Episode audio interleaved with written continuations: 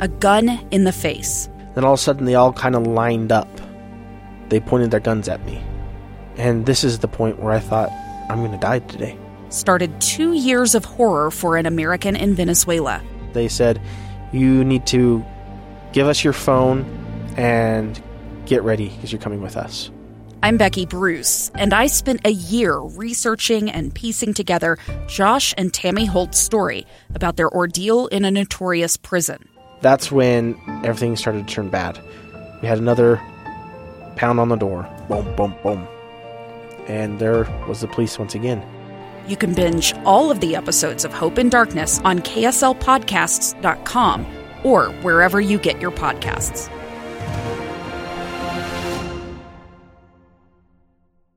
Ninety degrees out there. You hear that? That makes me think of that tweet sent out earlier by state epidemiologist Dr. Angela Dunn. Specifically, she's tweeting at those who may be of a mind to hit the streets tonight and protest or over the weekend. One of the tips she gave was to stay hydrated. Regardless of your politics and how you view the goings on around the country right now, you got to stay healthy. And when the temperature's up this high, regardless of what you're doing outside, you got to stay hydrated. That's good advice. Share that with all you come encounter with, uh, in contact with today. Speaking of protesting, late on Saturday night, the streets of Salt Lake City were full of protesters. Some of them turned violent.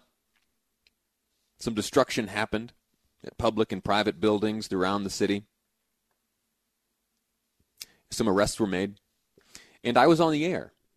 I, alongside Debbie Dujanovic, were narrating the goings on in downtown Salt Lake City as the protest transpired. Out in the field was KSL News Radio's Kelly Pierce. And during one of the conversations between myself and uh, reporter Kelly Pierce, she began describing something she was seeing a man emerging from a vehicle with a bow and arrow. Go ahead, Kelly. What did you just see? Bow and arrow, bow and arrow. Oh, sh- oh shoot! Yeah, there's a guy with a bow and arrow who is now here. A- A protester with a bow and arrow. Uh, it was not a protester, actually. It's a guy who was in traffic, and he was arguing with one of the protesters, uh, or a couple of the protesters, actually. He got out of his vehicle, got to the back seat, and pulled out a bow and arrow. Obviously, he's not happy with what's going on here. And luckily, um, he decided to put the bow and arrow away and is starting to drive away. Did police interact with that individual? Not at all. They're on the uh, other street, and so it was just the protesters. So I don't think any of the officers even saw him. Kelly continued her description as the crowd rushed the man and his car. Oh, it looks like they are surrounding the car of the maybe the car of the guy with the bow and arrow. Yep, and they are. Police are. To, it looks like Uh, Is it protesters or police, Kelly? uh, it's the protesters who are throwing things at the guy who had the bow and arrow in his car, and now they are dispersing, and it looks like something chased them away. We're not quite sure, but they were going after. Oh, he has brought out his bow and arrow, and he is pointing it. There's there is a bow. Uh, there's an arrow in the bow. He's drawn it. Yes, they are he- throwing stuff at him. He is stringing up his bow and arrow, and he is. He looks like he's going to. Oh, he is aiming and shooting. Are you in a safe nope, he position? has not shot yet. He is aiming it though. Are you- are you now safe? They're rushing him. They're rushing him. They're rushing. Now we got him punching him as well. Someone hit him with a skateboard. After that narration by KSL News Radio's Kelly Pierce, that man was taken from the crowd. He was led away by law enforcement officers. Some time passed. He returned to the scene of where his vehicle was overturned by protesters and set ablaze. He returned to the smoldering remains of that vehicle, got into it with the protesters again, and was for a second time led away by the police. That is where the story ended Saturday. We've continued to follow it and ask many questions, and yesterday there was a development. That man with the bow and arrow was identified as Brandon Earl McCormick, 57 years old, of Taylorsville, and he has been charged in Third District Court with two counts of possession of a dangerous weapon by a restricted person, aggravated assault, both third degree felonies, and also threatening to use a weapon during a fight. That is a Class A misdemeanor. Joining me on the line to explain these charges and all that he has kept his eyes on, Salt Lake County District Attorney Sim Gill. Sir, how are you? Um, I'm very happy to be here. Thank you for the invitation. No, it's, it's my pleasure. Tell me about the, the process of bringing about charges against this man. Yes. Uh, so, you know, our office was presented with a screening packet uh, from Salt Lake City PD on Monday. Uh, we started to look at it. Uh, there was things that uh, we needed to uh, get done. So our investigators then had to chase down not witnesses and the video because it was frankly as we started to look at it it was very disturbing and what we were able to gather from that was that there was this gentleman mr mccormick who came down there he initially uh, got out of his vehicle um, with a long bowie knife and uh, uh, went after some people. There were nobody around him. Uh, he was responding to some uh, uh, individuals, came back, uh, pointed the knife at uh, another crowd of people uh, uh, to the other side uh, facing east. Uh, then subsequently is seen going back, putting the knife away, and opening up, I believe, his back uh, door and pu- uh, and pulling out a bow and arrow. And then he is seen to load it up and uh, to draw it back. And as he draws it back, he points it at different people. And then, of course, people are freaking out because uh, they're uh, they're afraid that he's going to get shot.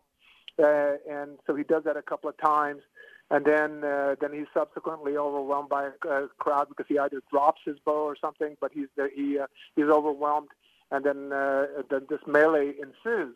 Uh, as we looked into, we also discovered that he was a previously convicted felon, so that made him a restricted person. And as we gathered the witnesses and got, found the authors of those uh, videos uh, and to piece it together, we filed the charges that we did. Uh, uh, you know, it doesn't matter what your political views are or what you want to do. People who are out there uh, protesting to come down and engage in that level of violence and to brandish a weapon and to uh, to threaten that that is against the law. So we charged him criminally uh, yesterday. What was Mr. McCormick's prior felony conviction?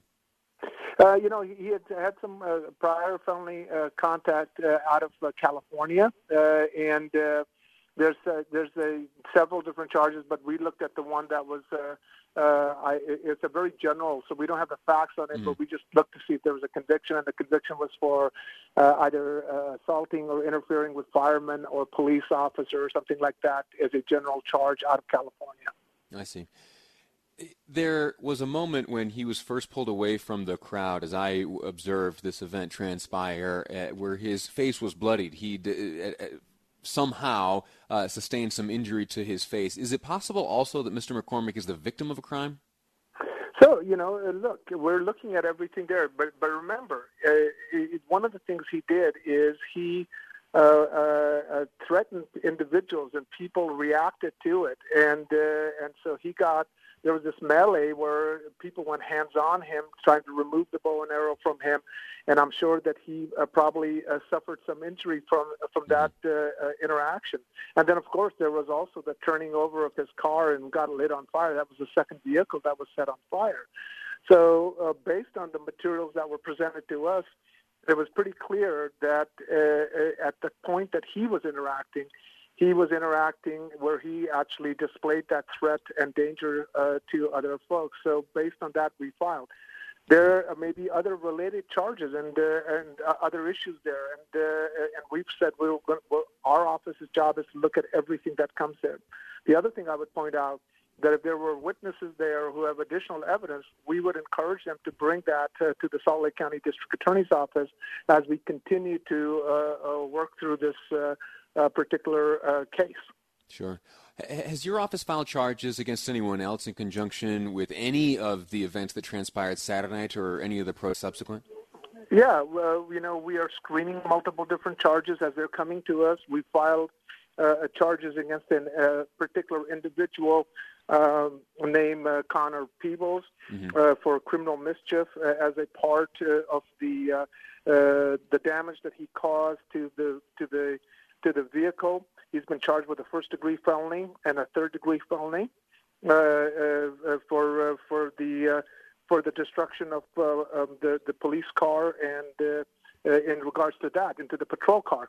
Right. And then we also have several other things that we're looking at. Uh, we're also looking at, as we've told the police, uh, that uh, our goal as the Salt Lake County DA's office is to look at any complaints that come, uh, whether that is a complaint against uh, protesters, whether it's against uh, uh, citizens who went down there and confronted protesters, uh, or whether it's even law enforcement, if there's any wrongdoing out of a, a sense of transparency and everything. We want to look at it because everybody has a civil uh, right uh, and a constitutional right to peacefully, nonviolently protest.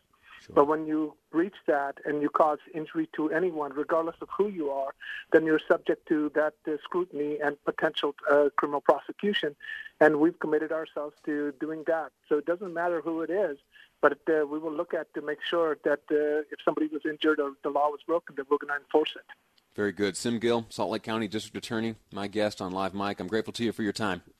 Uh, thank you.